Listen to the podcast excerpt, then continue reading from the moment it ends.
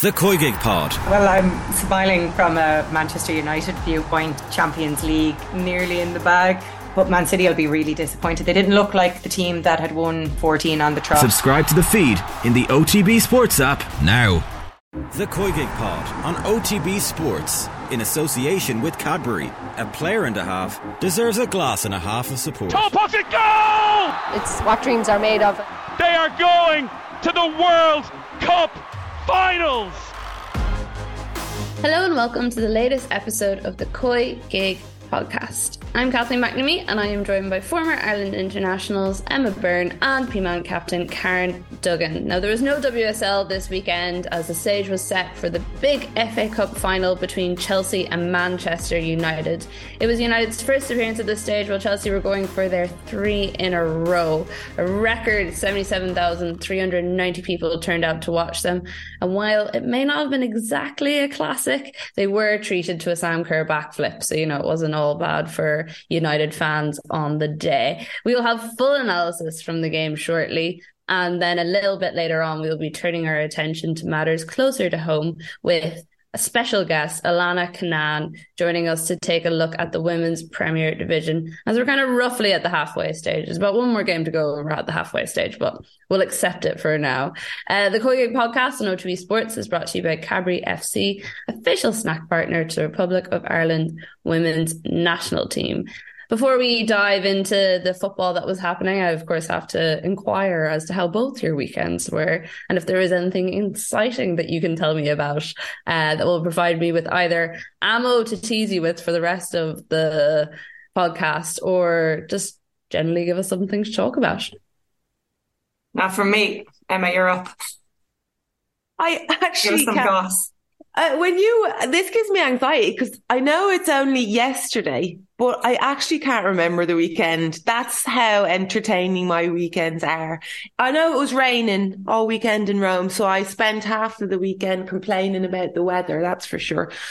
Um, It's a rare time where I was home in Sligo and the sun was splitting the trees, and I was like, "This is lovely." There's no better place than the west coast of Ireland when the Yeah, weather. yeah, you nice. see, there there's nothing worse when you live abroad and you hear there's nice weather back home because that's what like gives me joy knowing that I'm not living in a rainy country anymore. It's the only thing that like I don't miss. So when you guys have sun, it's it's horrible. It's just horrible for me. I just want to go home. Um, but yeah, just complain about the weather here. Long, long walks with the dogs. Um, I said that word way too loud. Now ears are, are standing up.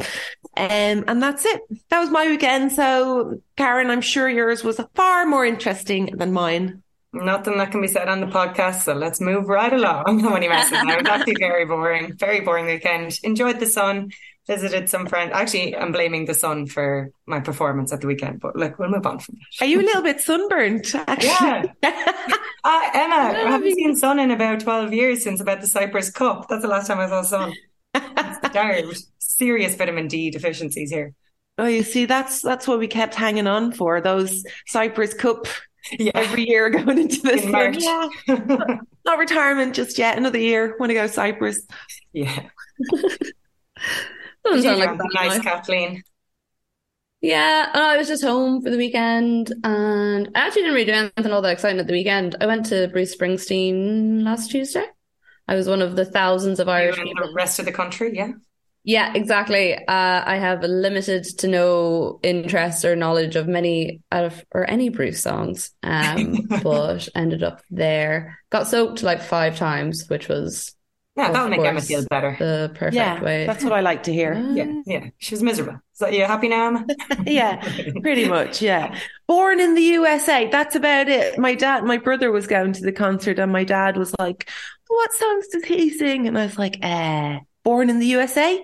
And then that was it. I was he's like, that. I, no. you know, I went years ago and he was in Nowlan Park in Kilkenny and everyone was absolutely going stone mad for them. The the bowling alley down in Kilkenny is still a shrine to his visit about in 2013, which will tell you how much else is going on in Kilkenny. But uh, yeah, there's some diehards out there, but I'm sure Oh, it was a show anyway.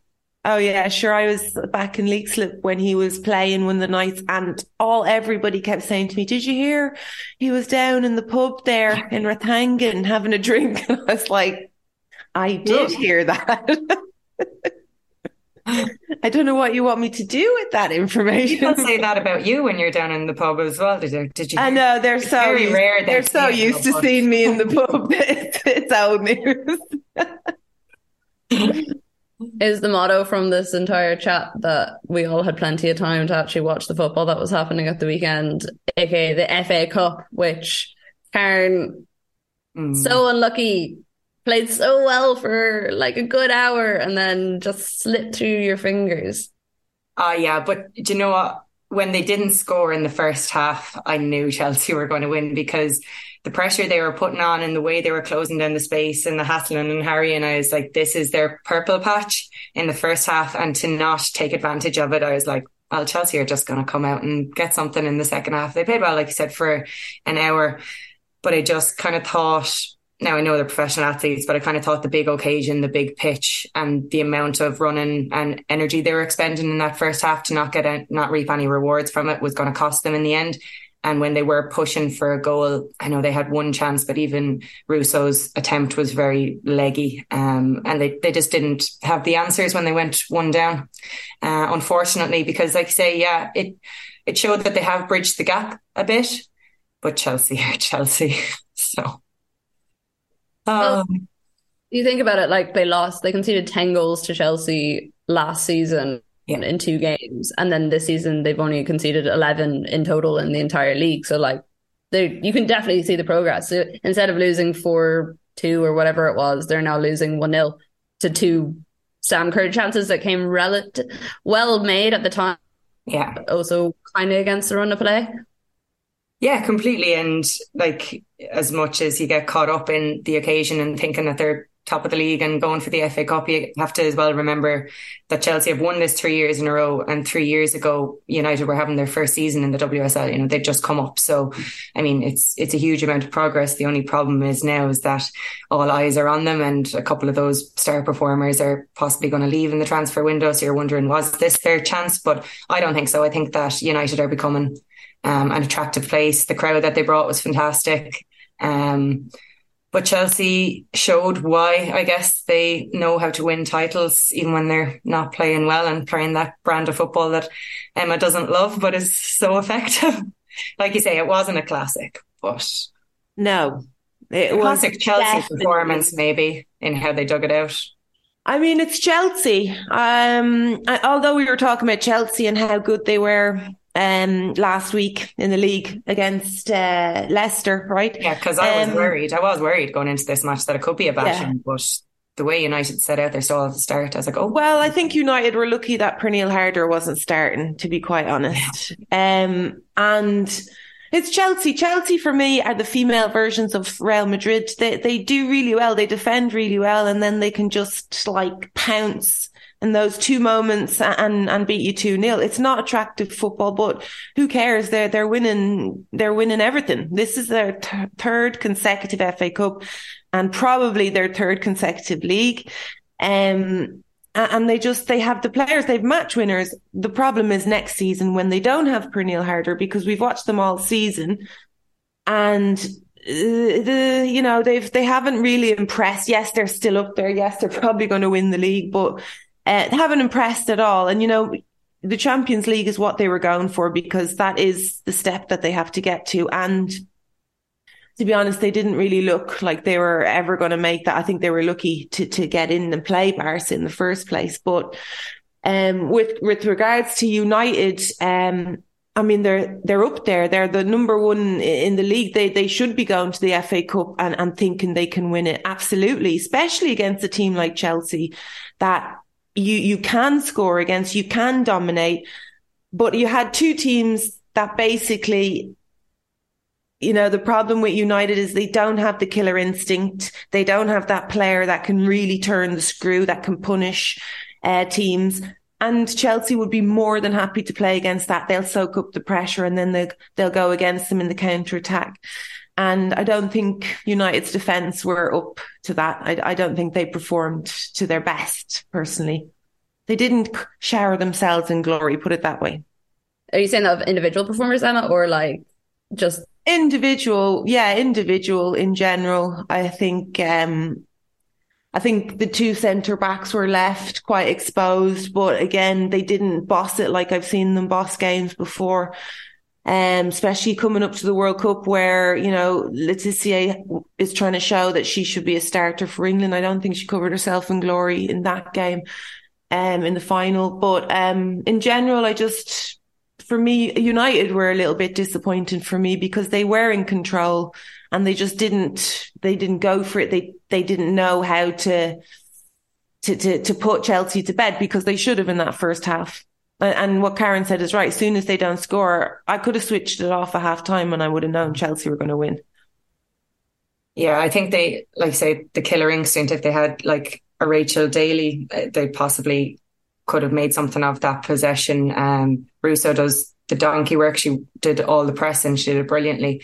But then someone to just finish those one or two chances that Chelsea are going to give up to you wasn't there. And Ella Toone wasn't really able to make any incisive moves. Um, and also, I thought the change in formation didn't really help them all that much easy either. Like, obviously, you want to get Batlle higher up the pitch as well, but you can do that still. It's probably the best I've seen Nikita Parris in a while. And then to take her off, I, I don't know if she was the one I would have gone for first. That was yeah, going to be one of the, the commentators like the commentators were were pretty hard on on Mark Skinner after the game saying it was a really bad decision taking Nikita Par- Parris. Usually she is the first sub so you, you do understand where he's coming from but in this instance, I felt like something through the middle was a bit yeah, But this, this is what really frustrates me about managers nowadays. It's like as if they have their subs already before the game. They yeah. have their minutes before the game, and that shouldn't be the case. They should be playing what they see.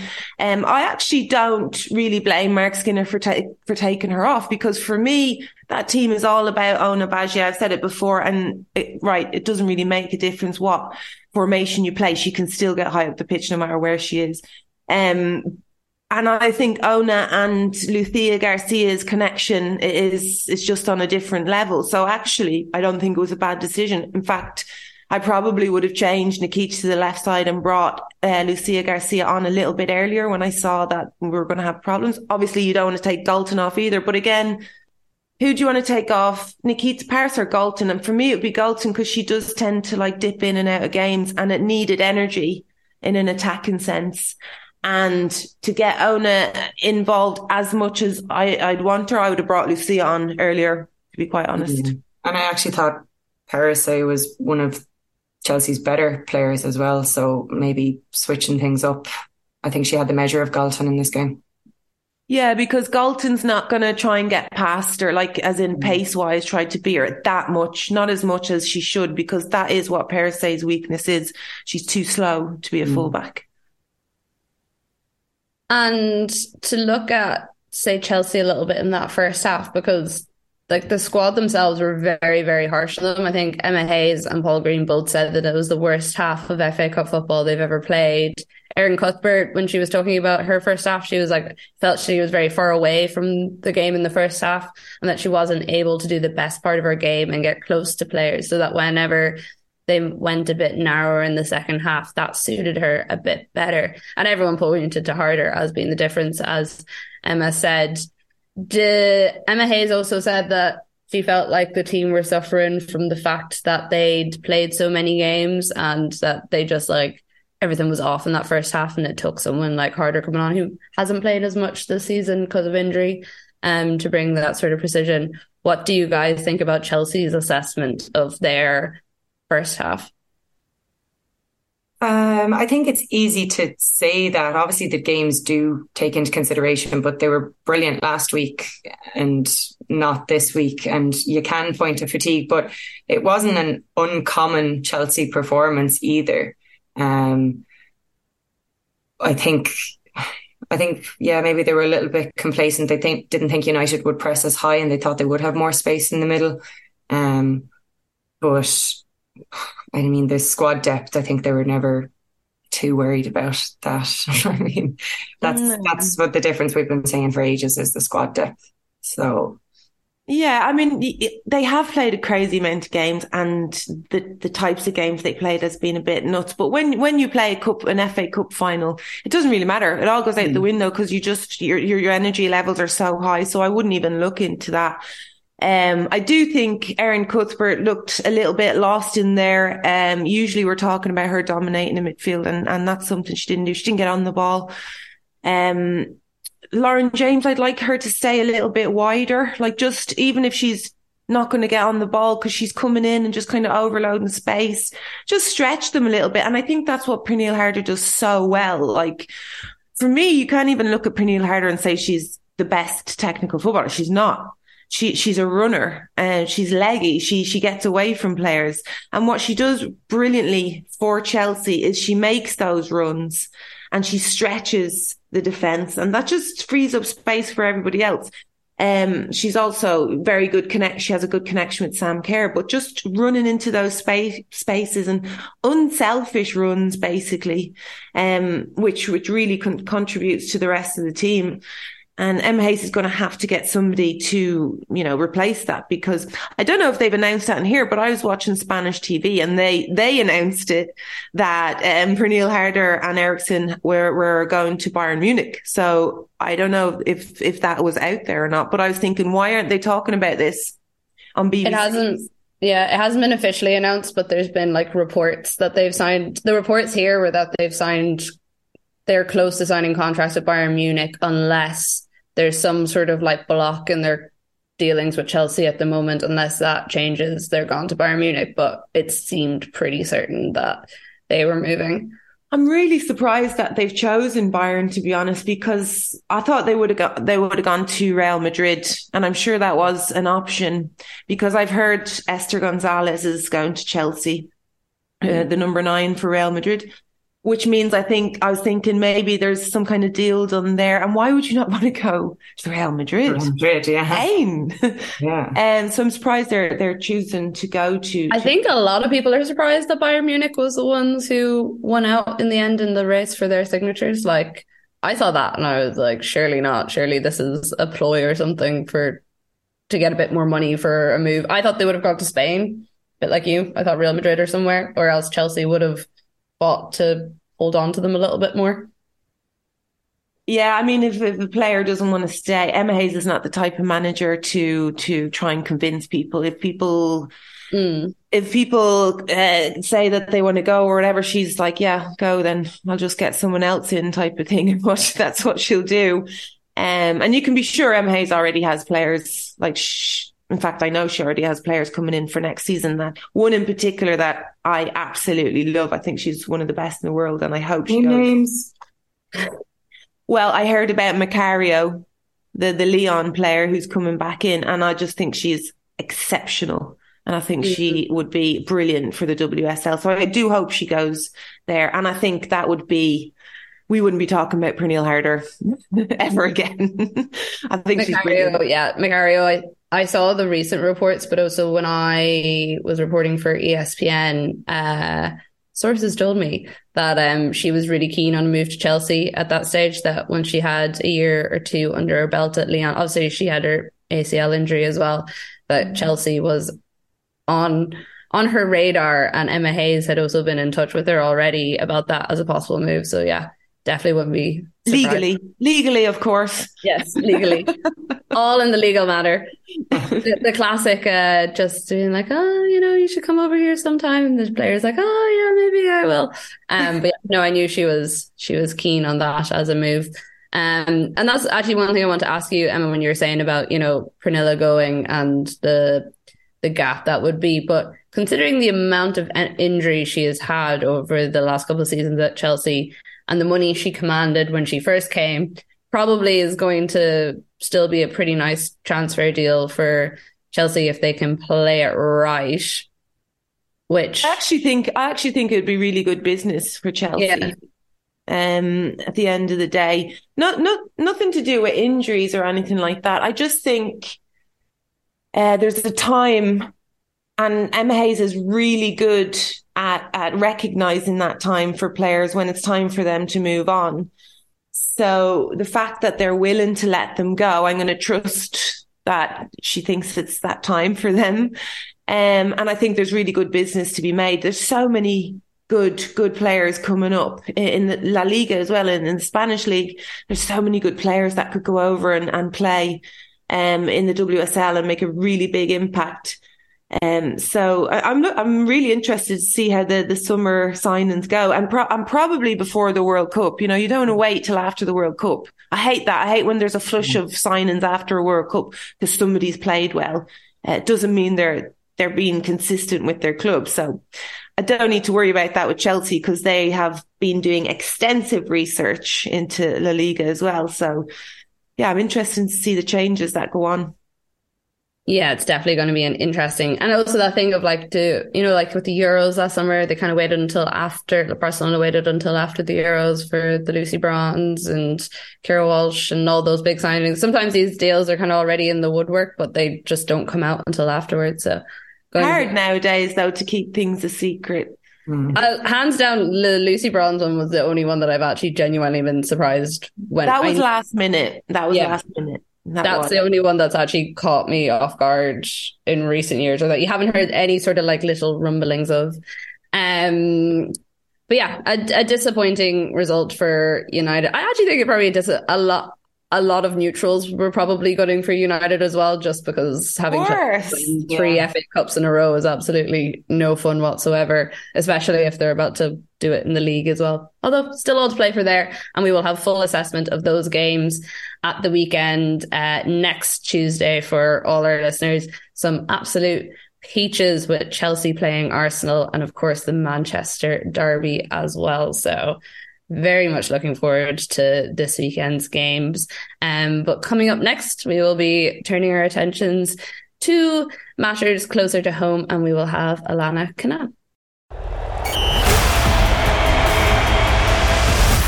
So we often bring a little bit of the Premier Division to your ears whenever we ask Karen about how she has got on a particular weekend because we just uh, enjoy teasing her or celebrating. In fairness, we do a lot of celebrating of goals and sure. little assists that may or may not have happened over the weekend. um, but this week we decided to, since we are kind of close to the halfway point, to bring in another expert to our midst, Alanna Cunnane, who follows the league very closely so that we can spread our wings out past Peamount. Uh, although we will, of course, touch on them as well, Karen. Promise we won't. Good. We won't let you slide that easily. Alanna, how are you doing? Good. Coinc- coincidentally coincides with Sligo's first win, so people are going to be calling for a bit of a, I don't know, a rigged, rigged call there. I can't like. this wasn't at all planned whatsoever, and doesn't give us actually. I mean, an interesting enough place to start because Sligo Cork that was bottom of the table clash neither side with a win. Sligo, I mean, they did win, but uh, I don't know what you exactly say. It was entirely convincingly. What would you make of Sligo's season? Because I don't think there was much expectation last year, but the fact that first time in the league, but the club itself has made quite a big kind of showing of the idea that it does want to be a competitive team and haven't really seen that this season with only their first win. Yeah, I like that game was a massive game for both of them, really. Um, Cork as well have obviously been kind of struggling. I think Sligo have some good players. They're just kind of struggling to kind of get them all working cohesively. Like Emma Doherty and I think uh, Howe has been a great addition as well this year. Um, but yeah, as you say, like they just haven't been putting together their performances. I think Cork, then on the other hand, it's kind of interesting. Like a lot of people were tipping them to go on and push on after they did a great end of the season last year. Um, but they just haven't kind of capitalized on that. And like, even though they can perform for certain periods, like they were nil nil against Shamrock Rovers for the entire first half, then full time comes around and it's 5 0 Shamrock Rovers go home with. Like it is just the consistency that they're really struggling with. And uh, yeah, something I'm sure they're looking to work on going into the rest of the season. Yeah, I think with Cork, it's it's their goal scoring because, like I said, they can stay in the match for a long period of time, but they don't make any use of that. They they did put Rovers under pressure for large periods, um, but they couldn't convert it. And then once they go a goal down, it seems like that's that's it. We can't go get back into this game, um, except for against us.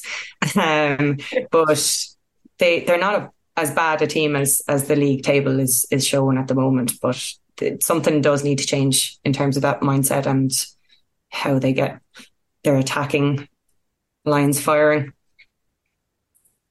Yeah, I mean, you don't.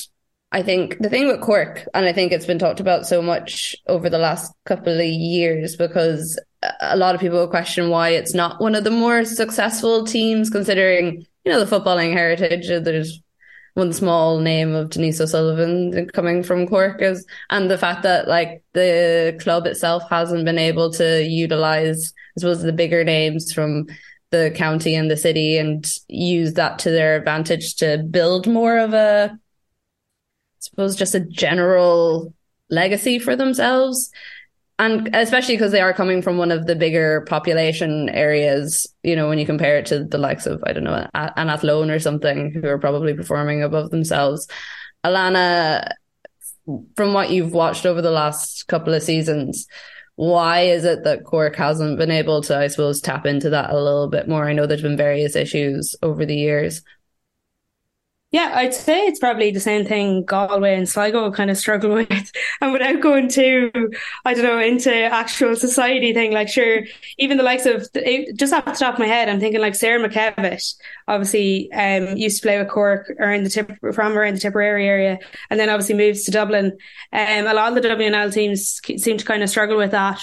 And I suppose like, the geography even there. Like I know a lot of clubs would um, have been jumping at the chance to get Emma Doherty this summer from Sligo, but she's tied in there on that um, college deal with uh, ATU Sligo. So like it's those kind of things that keep players in the area um, instead of opting for maybe a Dublin club um, or that kind of way. That's and the way to go. We, we spoke talking- about that, didn't we? We spoke about education, like the Cork City. I mean, they've got great universities. They could step up here and, and help the, the football and community out. That's the way to do it. Academies, universities, attract the players there and, and build around that. We've said it before. It's a great yeah, like, way to go. I think there is a bit of a connection in there in Cork is already, but again, like you're saying, it's about capitalising on that. I mean, that's like saying we had a connection when I played for UCD Waves. We used their gym. I, I was going to say, Alanna, you weren't convincing. There's a bit of a con- no. There's a no. huge connection. No, they offer full be, scholarship. Yeah, yeah. It has to be to that level if it's going to work. It can't just be like a cursory. Here's part of our name, or you can use our facilities. They actually have to have a collaboration there for it to work. But then I guess in the same breath, it's kind of like you look at Treaty, and again, like if you look at the table, you'd be saying, "What's this one on about?" But they've really improved this season under um, Heisa. Like I know he came from Peas and that's where uh, he kind of earned his stripes, I guess, in the women's game in Ireland. But like they're they were getting hockey last season and okay, they still had um, results there, you know, the Shamrock Rovers 6 0 and the Athlone Town 8 0.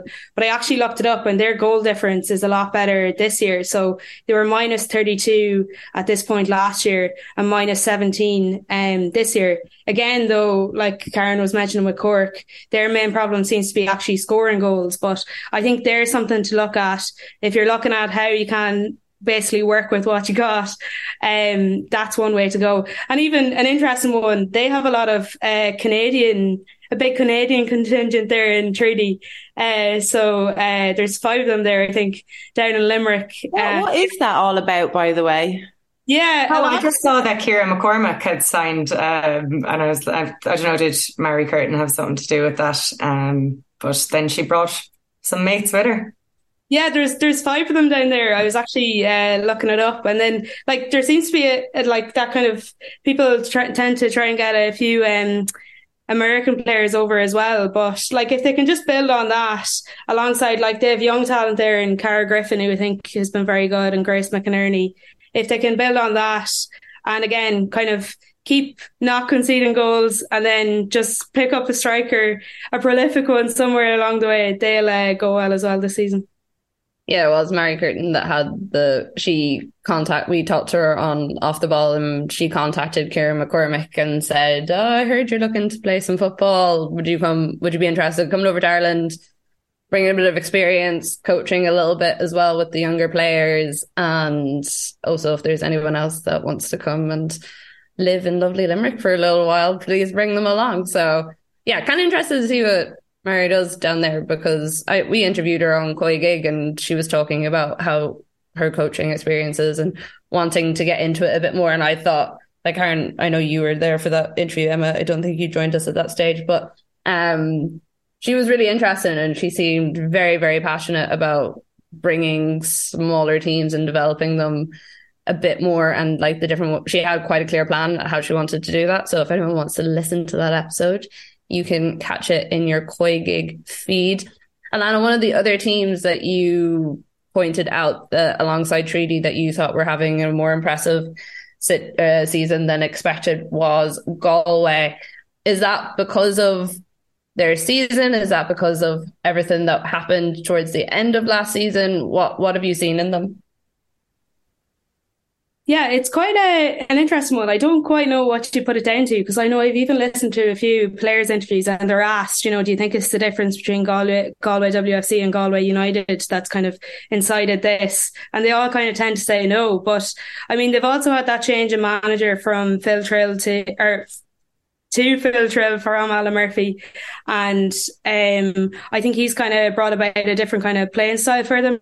But fourth in the table for them, level with Shels and three points off the top spot. I think they would have bitten your hand off for that at the start of the season. Kind of went and done that loan, which is nearly a verb now in the Women's National League. And yeah, they kind of just, um, again, are using what they've got. Jenna Slattery there after winning Player of the Month I think she's been very good for them and linking up there with Gemma McGuinness, who of course they got from Sligo. So considering they're doing all of that as well without the likes of Julianne Russell, of course, who had lots of experience, and then Chloe Singleton and Shauna Brennan, who went to at loan. There's um, a lot to be said for yeah what they're doing down there, there down there in Galway. Build them up too much. We're playing them next week. even though a Peamount a Peamount Galway match can go either way, really, can't it? Like going off uh, pass form. One time we just bottled the entire league against them. Come on, give us some credit. The other times we were fine. the one that sticks out in everyone's memory. I know they're a good side. I think Gemma McGuinness is um, a very, very, very good signing for them. She's an excellent player, um, especially considering the loss of Chloe Singleton. She's kind of like a marquee player for them to get. So um, but yeah, I don't think it's the switch from Galway women to Galway United. I think it's a lot to do with Phil Trill um, and how he set them up and he's getting the most from them, has a an actual style of play, whereas before maybe they were leaning on the players a bit much to to drag the younger ones along. Um, but now I think they have a definite um, structure to how they play. So yeah, it'll be an interesting one. I do think it'll be quite a close match with us uh, next week. Like there's nothing really between the top teams at the moment. So You'll have to you'll have to be on high alert there, Karen, for the corners. I watched all Galway's goals just leading up to this, and a lot of them are from corners, so you'll be under pressure there, anyways. Don't give them away. Not right, Emma. give them away. I used to love corners. No, no, no. Marking up. No, don't mark her. Let her, let her come up to me. um, Niamh Reid Burke is your goalkeeper, Karen. Yeah. She's she's all right in there, so Ah, yeah, she's grand. She has a great spring. She's There'd be no one bully her in there anyway, that's for sure. At your peril. uh, and Alanna, as you mentioned, like, I mean, the whole first half of the table is like pretty much very competitive still. With Peamount on top, not that Karen likes us to mention it too much, on 22 points. Shamrock Rovers a point behind, then Shelbourne and Galway 19, Bohs on 18. Athlone a little bit more behind there on 50 or 13 points, sorry. Um, so do you think this is something that we've talked about a lot in recent years? And I know like even when we talked to you at the end of the season last year, how competitive the league is getting at the halfway point now, do you think there will be a pull away there from a couple of the teams, or do you think this is where the league is at now? I think it definitely is becoming more competitive. I mean, Athlone kind of broke the mold there last season because obviously there used to be that big three in the WNL Shels, Peas, and Wexford. But uh, again, like you have Shamrock Rovers coming in there, like messing everything up on everyone, I guess. And then uh, Galway coming out of nowhere too. So then all of a sudden, you know, you've what's that, six six teams that are all kind of vying for it there. And even like I'd say the likes of Wexford would have been kind of disappointed with how they've performed so far this season. You know, getting Rianna Jarrett back, they signed Emily Corbett. They obviously have Kylie Murphy and Kira Roster there too. So plenty up top, but probably more so up down the back is their problem so far this season. Only the one clean sheet and as well. Yet to kind of push on from last season. So yeah, there's definitely plenty of competition there anyways. Um, I guess as well, I know I'll be interested to hear what Karen has to say, but the likes of Peas and Shels especially would have had a lot to what went out trying to prove a point, especially given everything that went on with Shamrock Rovers. So um, I'm sure that's something they want to continue to push on and kind of uh, combat because um, yeah, obviously Shamrock Rovers had a dream team selection there and um, I'm sure will be looking to go on and uh, win it in the first season. They're yet to lose a match, but uh, Peamount still top the table. And yeah. Karen smiles proudly. For anyone who is listening to this on podcast, Karen is just sitting there beaming away to herself.